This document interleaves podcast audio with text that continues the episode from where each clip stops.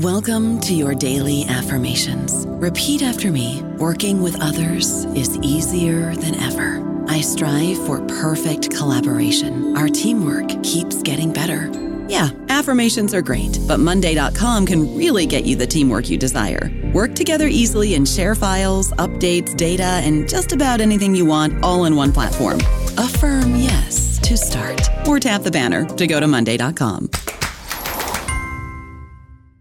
Hello, it is Ryan, and I was on a flight the other day playing one of my favorite social spin slot games on chumbacasino.com. I looked over the person sitting next to me, and you know what they were doing? They were also playing Chumba Casino. Coincidence? I think not. Everybody's loving having fun with it. Chumba Casino is home to hundreds of casino style games that you can play for free anytime, anywhere, even at 30,000 feet. So sign up now at chumbacasino.com to claim your free welcome bonus. That's chumbacasino.com and live the Chumba life. No purchase necessary. Group. Void prohibited by law. See terms and conditions. 18 plus. Hello, everybody. This is Marshall Poe. I'm the editor of the New Books Network, and I'd like to tell you that we have a new and improved website. It has two new features that we think you'll love. One of them is a vastly improved search engine so that when you type in keywords, you'll get a bunch of episodes really quick. The other is the ability to create a listener account. And in that listener account, you can save episodes for later listening. So you can create a kind of listening list. We think these features are neat and we think you'll enjoy them. Please visit the site today.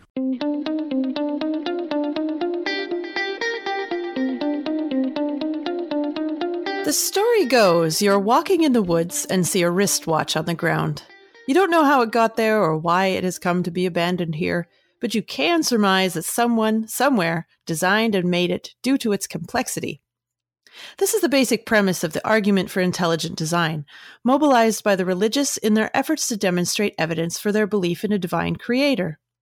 So, how does this relatively simple story translate into a more fully fleshed out philosophy for understanding our world and universe? And how does that philosophy stand up to mathematical scrutiny? This is what Professor Elliot Sober works to elaborate in his new book, The Design Argument, which is a monograph in Cambridge University Press's series, Elements in the Philosophy of Religion. Sober's book analyzes the various forms that design arguments for the existence of God can take and focuses primarily on two of these. The first is known as biological creationism and concerns the complex adaptive features that organisms have. And the second design argument, referred to as the argument from fine tuning, begins with the assertion that life could not exist in our universe if the constants found in the laws of physics had values that differed more than a little from their actual values. And our remarkable luck here points to a divine creator, or so the argument goes. Elliot Sober is the William F. Vilas Research Professor and Hans Reichenbach Professor in the Department of Philosophy at the University of Wisconsin. He is widely regarded as having played a formative role in the establishment of the field of philosophy of biology and is the recipient of the 2014 Hempel Award for Lifetime Accomplishment in the Philosophy of Science. He was kind enough to join me today to tell us about the design argument. Hello, my name is Carrie Lynn Evans, and you're listening to New Books in Secularism, a podcast channel on the New Books Network. Today, my guest is Professor Elliot Sober, who's agreed to talk with us about his new book, The Design Argument. Elliot, thank you so much for joining us. It's my pleasure, Carrie. First, maybe start by telling us a bit about yourself and how you came to work in your field. I grew up in Baltimore, Maryland, and I was lucky enough to be able to go to University of Pennsylvania during the turbulent 1960s during the Vietnam War period. I was given a lot of freedom there to study whatever interested me, and I became interested in philosophy and then more specifically in philosophy science while I was there. Then I went to grad school in philosophy and I landed the job I now have here at University of Wisconsin Madison for as long as I can remember, I've I've been interested in reasoning and proving things. For example, I loved geometry in high school. I thought it was so cool that you could prove stuff from axioms that seemed obviously true. And when I was in college, I just got fascinated by evidence and the how competing theories get evaluated. And those are the interests really that I've have kept me busy for my whole career as as a professor, you know, teaching philosophy. Okay, that's great. So, uh, a philosopher who's also interested in maths and sciences. So, maybe you can tell us a bit how you came to um, write this particular book. Sure. A couple of years ago, I finished writing a book about Occam's razor, and I was hoping to avoid postpartum depression, so I was casting around for a new book project to work on. Um, and then, out of the blue, an offer came to me from Cambridge University Press to write this short book on the design argument. And I had already written a couple of articles about this before, and I published criticisms of creationism. So I thought I could synthesize the what I'd already done, add a little new stuff, and produce a short standalone volume. Okay. Uh, before we get to your book on the design argument, would you tell us a little bit about the book on Occam's razor? For starters, what is that? Yeah, uh, William of Ockham was a medieval philosopher who said that simpler theories are better than theories that are more complex. His slogan was, Do not multiply entities beyond necessity. And what he meant is that you shouldn't postulate the existence of an entity unless the postulate is needed to explain something. Now it's published it's it's puzzled philosophers for a long time why this is good advice. For example, if nature is a complex thing, why should theories be simple? Uh, it's an ongoing puzzle for philosophers of science to think about what the role is, if it has a role, of parsimony, of simplicity in theories in science. Um, and I tried to solve that problem in the book uh, about Occam's razor. Well, that leads me to ask Does Occam's principle lead to atheism? Ah, good question. Maybe you got to read the book to find out. okay, uh, let's move on to the task at hand your book on the design argument. Let's start with marking out the ground covered in your book and defining our terms. You focus on two different categories of the design argument the cosmic and the local, as you call them. So, can you tell us what the difference is between these two? Sure. Design arguments, first of all, are arguments that try to establish that God exists are arguments for God, the existence of God. Um, a cosmic design argument uh, begins with the fact that we know is true of the entire universe. A local design argument, in contrast, begins with the fact that's just about planet Earth. The most famous uh, design argument is a local argument. It says the, ar- the organisms we see around us are well adapted to their environments, and some of their adaptive features are extremely complex. Thomas Aquinas, another medieval philosopher, thought that the existence of well adapted organisms can be explained only by postulating an intelligent designer and moreover, that intelligent designer has got to be far smarter than human beings are. And of course, uh, Aquinas was thinking of God when he talked about intelligent design. A more recent design argument concerns the laws of physics that scientists now think are true. Uh, this is a cosmic argument because it's about the laws governing the entire universe. Um, and the interesting fact that uh, th- this argument begins with is um, the laws um, contain physical constants uh, uh, which have an, a kind of remarkable feature, this feature, that if the values of these constants were just a tiny bit different from their actual values, life in our universe would be completely impossible. So the argument is then made that the fact that these constants have life permitting values is supposed to be strong evidence for the existence of God. This is called the fine tuning argument. It's cosmic. Okay, so where do design arguments fit into theology more generally, and what is their relationship to creationism? Okay, design arguments try to provide observational evidence for the existence of God. They're just like they're supposed to be just like science. Uh, they do not appeal to what the Bible says or to sacred traditions or and they also are miles away from the idea that belief in God is a matter of faith. That's what Paley meant when he talked about um, natural theology. It's distinct from revealed theology. Uh, you write that the mathematical concept of probability is an important tool for both formulating and analyzing design arguments. So, in your book, you turn next to giving a primer on that subject. Can you give us a feeling of why you felt you needed to explain the ABCs of probability here? Sure. Um, some some bits of reasoning um, show that a conclusion must be true if this or that set of assumptions is correct. For example, if all rubies are red and you have a ruby in your ring, then the stone in your ring must be red. Arguments in science are often not like this. the evidence we have, for example, concerning the, the extinction of dinosaurs, why do they went extinct, doesn't prove with absolute certainty that they went extinct because a meteor crashed into the earth and sent up a giant dust cloud. Rather, the evidence at best makes it probable that that's the right explanation. It could be wrong. Maybe a better explanation will be discovered tomorrow. This is absolutely the typical situation in science. Science is a fallible enterprise.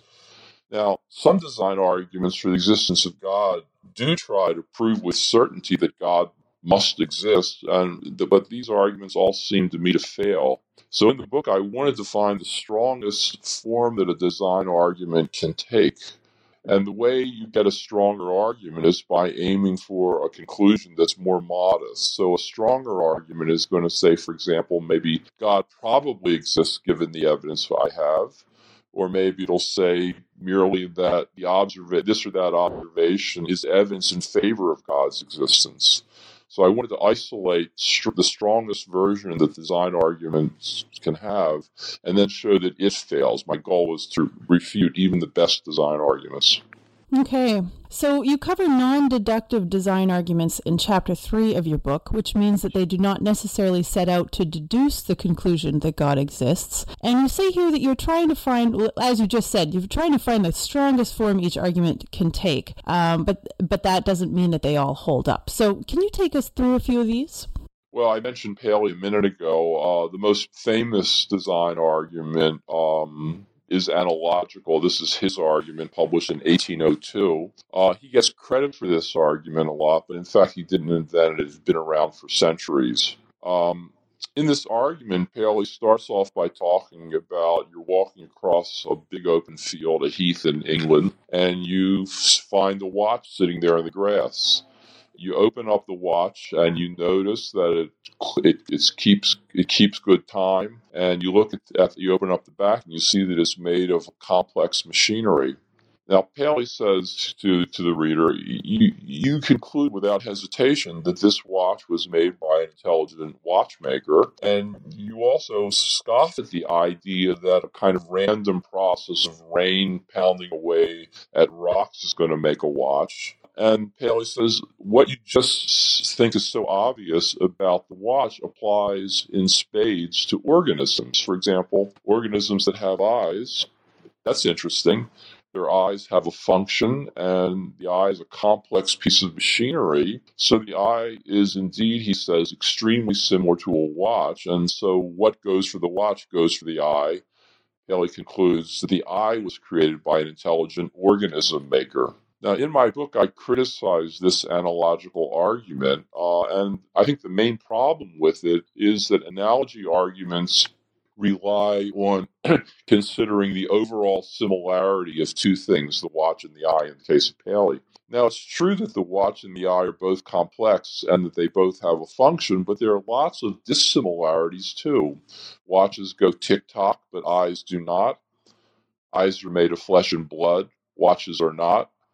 So, an analogy argument does not, in fact, have the result that Paley and other friends of the design argument think it has. It doesn't show you that, with high probability, organisms were made by an intelligent designer. For me, the strongest formulation of the, of the design argument uh, uses the concept of likelihood. And here I have to start by pointing out that I'm using the word likelihood in the technical sense it has in science. Um, this is not uh, familiar outside of that. And the reason is um, that the word likelihood and the word probability mean the same thing in ordinary English, but they actually mean something different from each other in the kind of technical usage that's standard in science. So let me give you an example that will illustrate this. Suppose you hear noises coming from your attic, and you consider the hypothesis that there are noisy gremlins up there bowling now, none of us thinks that this hypothesis has a high probability given the fact that you hear those noises, but the hypothesis does, have a high likelihood in the technical meaning of that term. That's because the probability of noises, given the hypothesis that there are noisy gremlins in the attic bowling, is high. So, in this example, the gremlin hypothesis has a low probability of being true, but it has a high likelihood. You may ask, well, what's the point of thinking about likelihoods of hypotheses if they aren't the same as the probabilities of hypotheses? I think the answer is that they give you a way of interpreting the evidence you have. So let's go back to Paley and his watch to see why. Paley notices that the watch is complex and has a function. If the watch were made by an intelligent designer, it's pretty probable that the watch would have those features. Or on the other hand, if the watch were made by, made by a mindless random process, it's very improbable that the watch would have those features. So the conclusion can now be drawn that the observed complexity and functionality of the watch favors the hypothesis of intelligent design over the hypothesis of mindless chance. This doesn't mean that the watch was probably made by an intelligent designer. Remember those gremlins. Now, I'm not saying that this argument is correct. I want to criticize it, but what I'm saying so far is this is the strongest version of the design argument for the existence of God that I've been able to find. It doesn't prove that God exists, doesn't try to do that, uh, and it doesn't even try to prove that God probably exists. Rather, the conclusion is more modest. It concludes only that the observations we've made favor the hypothesis of intelligent design over the hypothesis of mindless chance. Uh, one more comment about Paley.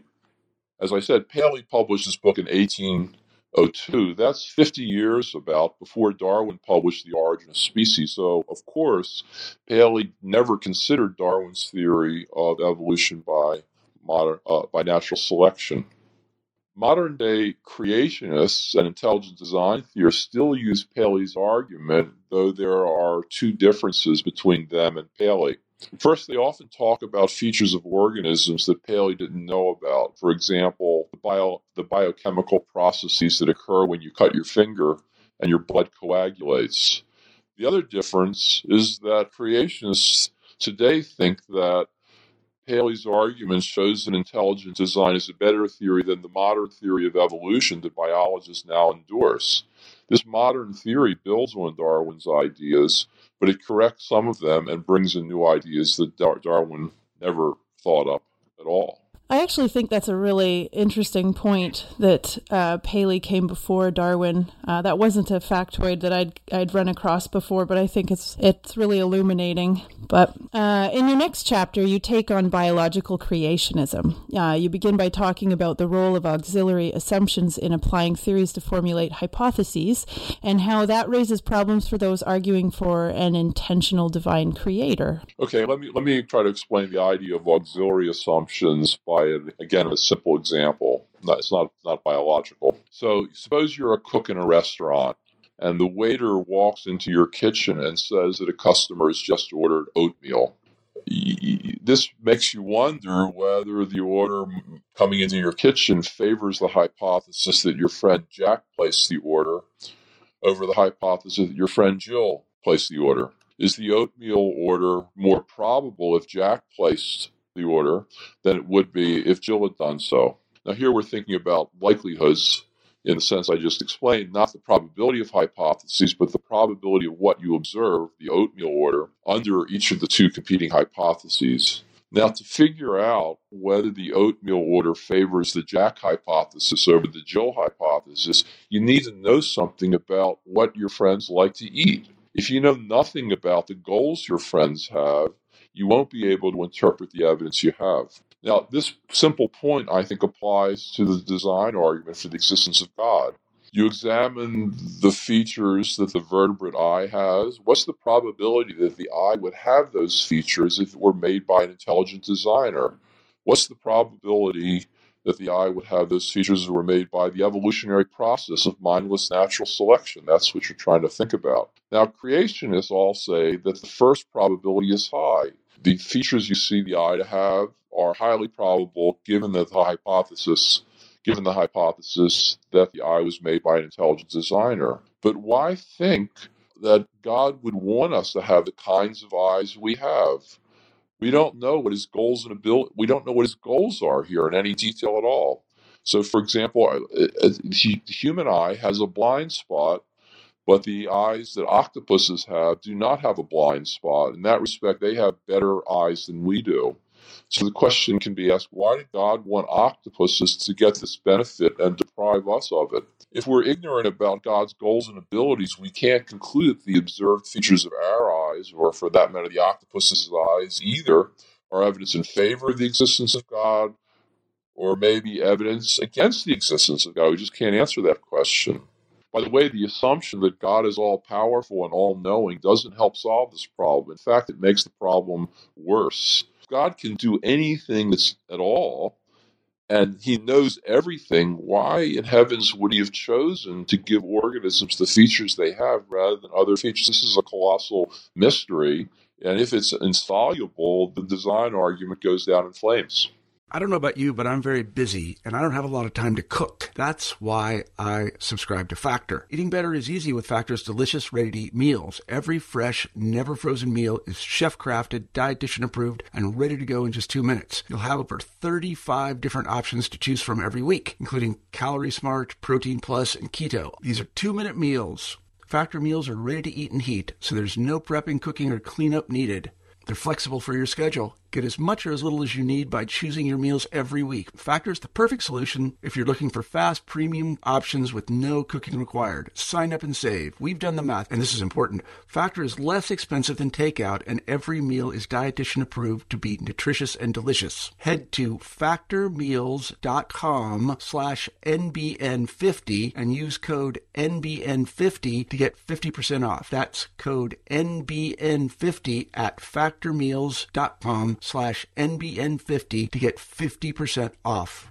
So, when you discuss the pro- this problem for the design argument, you point out that we have no way of knowing whether such a God would want individual organisms to do well, or groups of organisms to do well, or the genes within those organisms to do well. And if we examine this question in some detail, uh, what are the logical consequences for biological creationism? And conversely, how does it play out for the natural selection hypothesis? Okay, let me start with modern evolutionary biology. And the, the idea that I was trying to convey in, in, this part of the book is that the theory as we now have it says that different traits evolve for different reasons. So let me explain that. Now, it's a familiar fact that natural selection can cause traits to evolve that help organisms to survive and reproduce. That's why tigers have sharp teeth and zebras run fast. But there are other patterns, other characteristics. Uh, there are other patterns to the process of natural selection at work also. Uh, for example, Darwin recognized that sometimes traits evolve that are good for the group, though they're bad for the individual organisms that have them. Darwin came up with this idea when he considered why many species of social insects have sterile workers. Worker sterility isn't good for the sterile organism, but it's good for the group. That's why Darwin invented the hypothesis of group selection. Not only do individual organisms in the same species compete with each other, in addition, groups compete with each other. Darwin thought that the process of group selection is especially important in understanding human evolution. Why do human beings help each other in numer- numerous ways? Darwin's answer is that groups of cooperators do better than groups of selfish individuals, where the selfish individuals are all, are all competing with each other. So modern biologists now usually recognize that group and individual selection are both important evolutionary processes. Darwin had that idea, so that's you know that that that's not the new thing. But there's something going on in this in this neck of the woods in biology that involves ideas that Darwin never dreamt of. Biologists now realize that the genes in an organism sometimes compete with each other and, and, furthermore, the genes that are successful in this competition often hurt the organisms in which they live. That's what cancer is all about. Cancers are usually are caused by mutation events, and the cancer cells in your body replicate faster than the normal cells. If the cancer cells win this within organism competition, the result is bad for the organism in which the competition occurs. So, cancer is an example of the wider category that biologists now call intra genomic conflict, conflict within the genome of a single organism. So, what we have now in modern evolutionary biology is natural selection operating at three different levels. Going from small to large, the three levels are these. First, uh, competition of genes with other genes in the same organism. That's the cancer example. Competition of organisms with other organisms in the same group That's tiger having sharp teeth. And thirdly, uh, there's competition of groups with other conspecific groups in the same population of groups. And that's the example involving the evolution of altruism and cooperation. So, what this means is that natural selection tends to produce very different kinds of traits in different situations. You can put this metaphorically by saying that natural selection uh, cares about different things, not just one thing. So, now let's go back to the design argument and ask what does God care about? If your answer is that God cares only about helping organisms to survive and reproduce, your God hypothesis will make mistaken predictions about what you'll find in nature. On the other hand, if you answer that God cares only about helping species to avoid extinction, now your God hypothesis is in the same pickle. Once again, it makes mistaken predictions about what you'll observe. And if you've come to the conclusion that you really don't know what God cares about, you're conceding that the design argument is a failure. Since then, there's no way to say whether the God hypothesis makes what you observe in nature very probable or very improbable or somewhere in between. So, some biological creationists have argued that the existence of irreducibly complex biological systems poses an insurmountable problem for evolutionary biology. But you disagree, not only with their conclusion, but also with the way that they understand the issue. So, please explain. Michael Behe is an intelligent design proponent who's argued that what he calls irreducible complexity either cannot evolve by the process of natural selection or has such a low probability of evolving by natural selection that the selection hypothesis cannot be the right explanation. So let me explain first what Behe means by irreducible complexity. He says that a structure like the eye is irreducibly complex when it has a function and the structure would not be able to perform its function if any of its parts were removed. Now, that I hope sounds a lot like what Paley said in 1802 about the eye.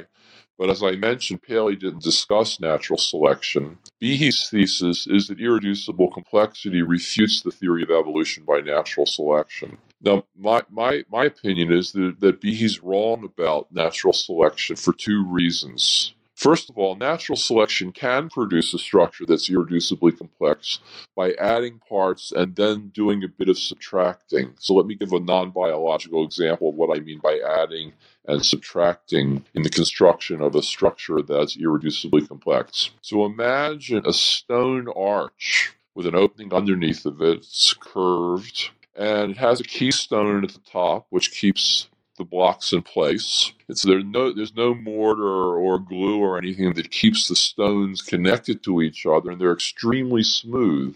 Now, what this means is that if you remove any stone in that arch, the whole arch will collapse. So the arch is satisfying the definition of irreducible complexity. So let's now ask the question Does that mean that it's impossible to build the arch one stone at a time? Uh, the answer is it is possible to do that if you allow if you're allowed to add and then subtract. So I hope the listeners can visualize this. What you can do is build a solid wall one stone at a time that contains the arch and then remove the stones that are underneath and above the arch, leaving the arch standing there such that if you remove any one of those stones that are there, it's going to collapse. So you get irreducible complexity by adding and subtracting. That's something that I think Behe does not take into account. The second mistake I think Behe makes in his reasoning about irreducible complexity concerns function switching. So let me explain what that means by talking about wings. So a bird or an insect cannot fly or glide if it has 1% of a wing or 2% or 3%, and so on. So, how can gradual natural selection cause a wing to evolve to permit organisms to fly? Here's the idea uh, of function switching and how it helps solve this problem. Suppose wings in an insect start very small, they don't give any ability to fly at all, but they're these little wing buds that uh, permit the organism to regulate its body temperature so that the by turning the buds towards the sun or away from it, it can, the organism can control its body temperature. Now, maybe wing buds evolved by first facilitating temperature regulation and then continue to evolve because they start to facilitate gliding and flying.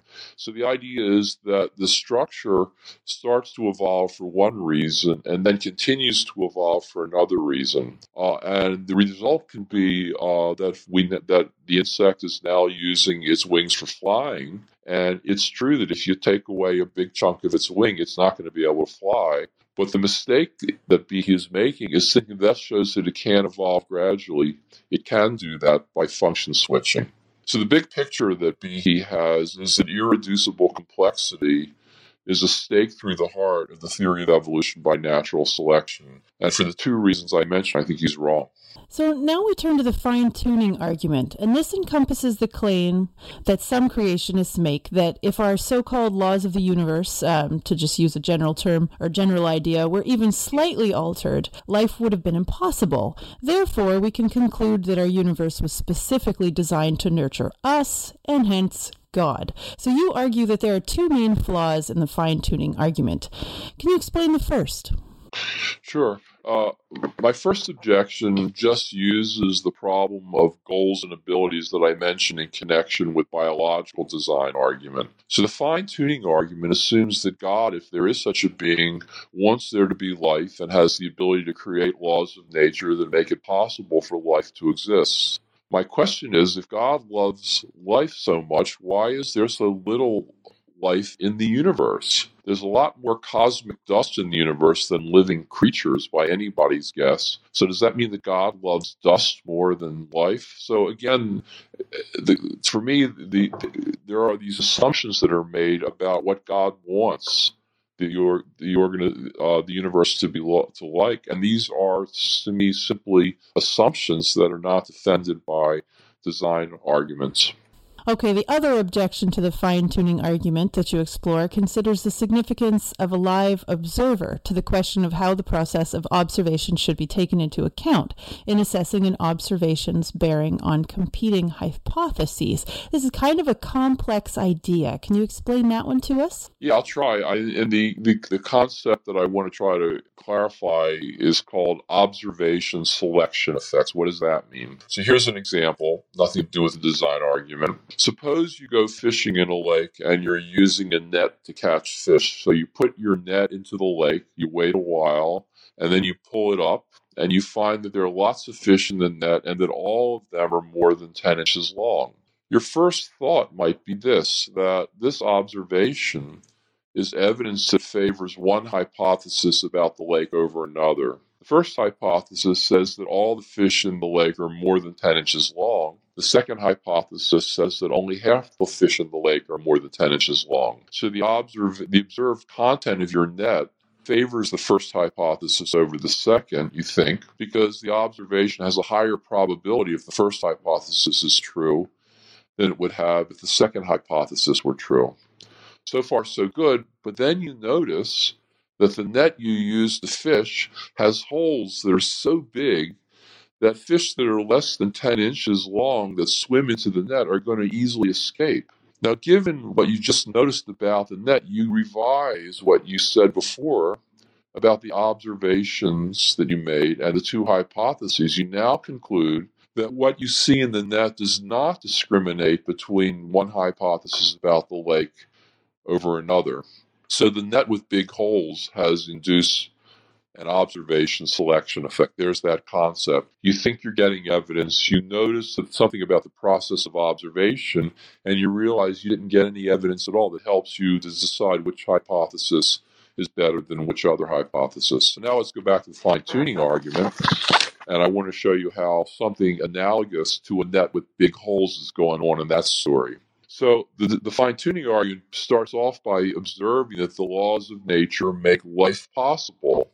And it says that this observation that the laws are life permitting is supposed to favor the God hypothesis over the hypothesis of mindless chance on the grounds that the observation that the laws are life permitting has a higher probability if the God hypothesis is true than it would have if the chance hypothesis were true. But notice that when we observe that the laws of nature make life possible, the individuals who are doing the observing are alive. So, given that we are alive, the observation that the laws of nature are life permitting fails to discriminate between God and chance. So, the fact that we're alive is like the fact that we went fishing with a net that has big holes. That's a good illustration. Uh, so, my final question about your book is about your intended audience. I suspect that for many proponents of intelligent, intelligent design, their beliefs are motivated by spiritual sentiment and therefore may not be swayed by your mathematical probabilities. So, I'm wondering what kind of person or what kind of philosopher is it that engages in the other side of this debate? I, I, have no quarrel with people who want to believe in God, even though they can see that there's no evidence for the existence of God. That's what faith is all about. Uh, my book is aimed at people who think that biology or physics furnishes evidence for God's existence. And there are lots of creationists and intelligent design proponents who believe that. They think this is a scientific hypothesis. It's a supernatural hypothesis, but it can be supported with scientific evidence. That's what they think. And I wanted to show that that's a mistake. But there's a second audience I have in mind. I'm interested in communicating with atheists and agnostics who, you know, for whatever reason, uh, not don't think that God exists, but they maybe aren't so clear on how to respond to the way creationists criticize evolutionary theory, and maybe they're not clear about what's gone wrong in the, in the fine tuning argument. So I'm hoping that this book will interest not just theists who are creationists and intelligent design proponents, but also um, atheists and agnostics who want to get more information, more clarity about the way these arguments work and why the, des- the design argument fails, which I think it does. So I'm hoping that the book will be read by my fellow philosophers and by and by philosophy students in classes. I hope, but I also hope that there's a wider audience that might want to dip into. Well, Elliott, I've taken up a lot of your time. I want to thank you so much again for agreeing to come on the show. But before we do go, maybe tell us what you're currently working on. I'm now thinking about the use of genetic engineering to eradicate malaria.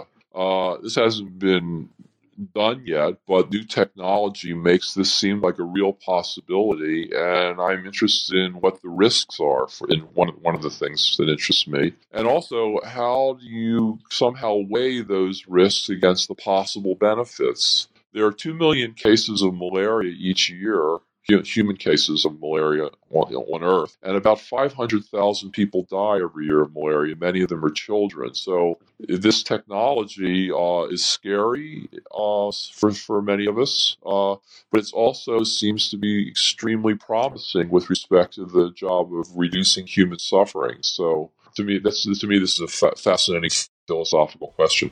I've heard about this work in this field, and I admit that it's it's very interesting to me as well because I'm interested in uh, unintended consequences of science uh, generally. Um, so I'm curious. Uh, to my knowledge, there's no precedence for this kind of tampering in ecology. There's other types of tampering, which, um, of course, have not gone well usually. But uh, are you familiar with anything similar that science has done before? It's well, the case of, as you just said, the, the, using genetic engineering to do this is a, is a new thing. The technology is you know five or ten years old basically. Uh, so it's being developed in laboratories. It's being tried out on mosquitoes who are that's how uh, malaria spread for, from one human being to another by mosquito bites. So it's been tried out on mosquitoes in laboratory uh, you know enclosures. Um, it's never been released uh, uh, in, into the into the world, and for good reason because you want to check this out before you, you do something like that. But in a broader sense, um, we have lots of other examples in which organisms have been introduced to solve a problem and they've done the opposite, or if not the opposite, where unintended consequences uh, ensue. So, an example that I think is interesting is the rabbit population in Australia was getting out of hand. Rabbits were brought there by Europeans who just reproduced like rabbits. And to put a stop to this, um, the Australian government authorized scientists to introduce a virus a myxoma virus to uh, control the rabbit population.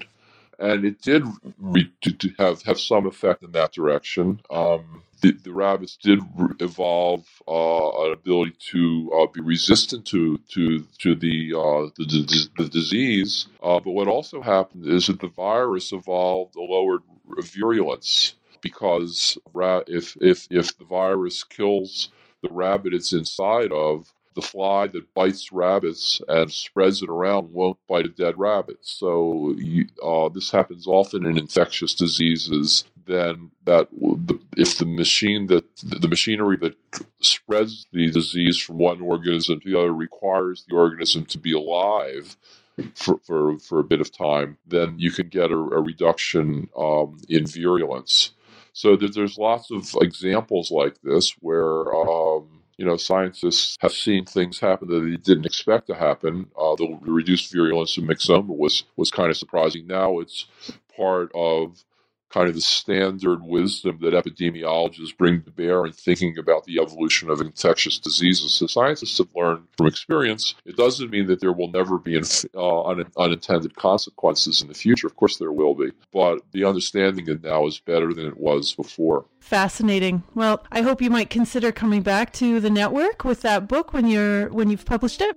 Okay, I'd, I'd enjoy that. Well, thanks again for being on the show today. I really enjoyed your book, and I was really glad to have a chance to chat with you in person about it. Goodbye. Goodbye.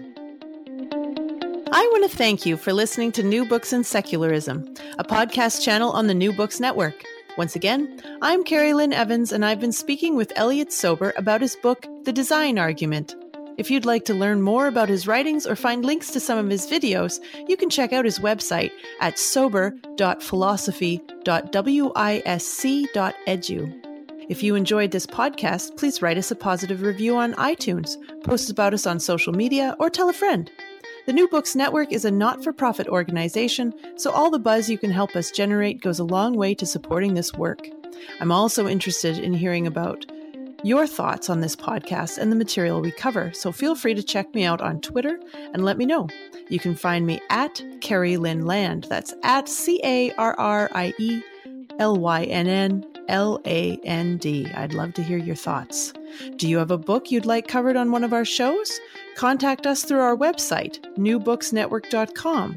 I'm also looking for a co host for this show, because my goal is always to get out about two interviews a month if I can, but at certain times of the year, of course, this is more challenging. So with a co host, I'd be able to be a little more faithful to my publication schedule. If you're interested, again, try to find me on Twitter. Also, be sure to like the New Books and Secularism channel on Facebook and Twitter, where you'll see every time we post a new interview.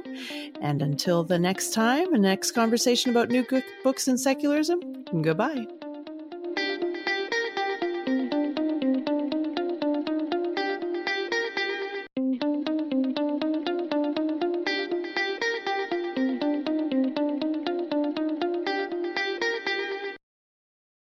Step into the world of power, loyalty, and luck. I'm gonna make him an offer he can't refuse. With family, cannolis, and spins mean everything. Now, you wanna get mixed up in the family business. Introducing The Godfather at ChumbaCasino.com. Test your luck in the shadowy world of The Godfather slot. Someday, I will call upon you to do a service for me. Play The Godfather now at ChumbaCasino.com. Welcome to the family. VGW Group. No purchase necessary. Void where prohibited by law. See terms and conditions. 18 plus.